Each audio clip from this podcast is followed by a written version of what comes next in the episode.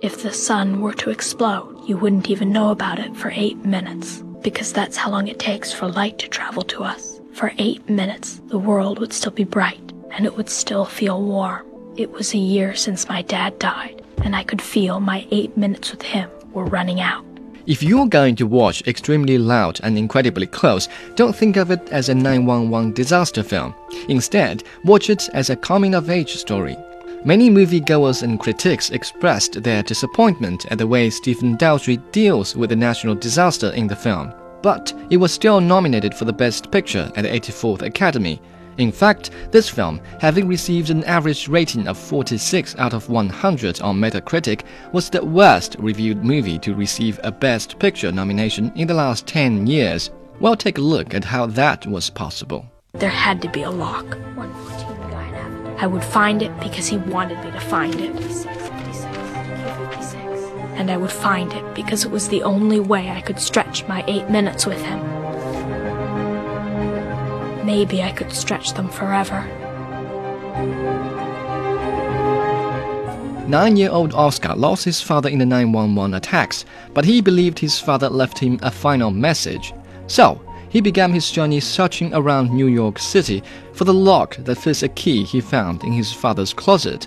In the process, he learned to cope with his loss and overcome his fears. Because he's gone, Oskar. He's gone and he's not coming back. Never. I don't know why a man flew a plane into a building. I don't know why my husband is.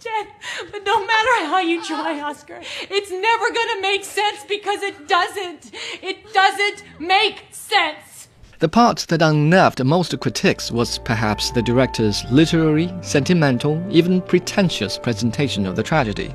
The story is led solely by the narrative of the little boy who seems mature beyond his age, but who has the tendency to indulge in fits of emotional outbursts.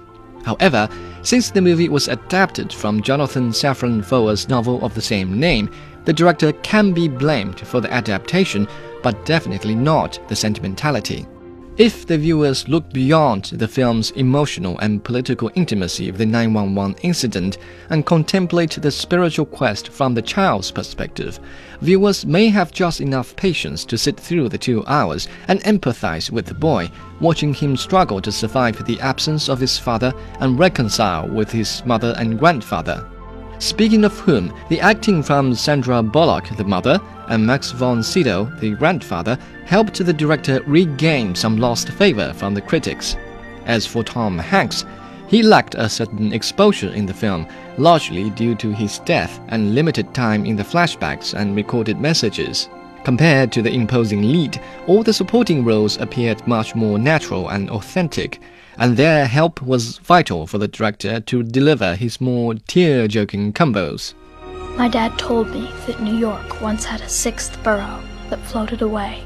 They tried to save it, but they couldn't, and it's never coming back. As much as I want him to, my dad is never coming back, and I thought I couldn't live without him, but now I know I can.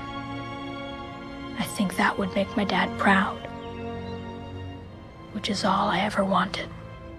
So, if you kindly or carelessly ignore the 911 dimension of the film, you might be able to enjoy extremely loud and incredibly close.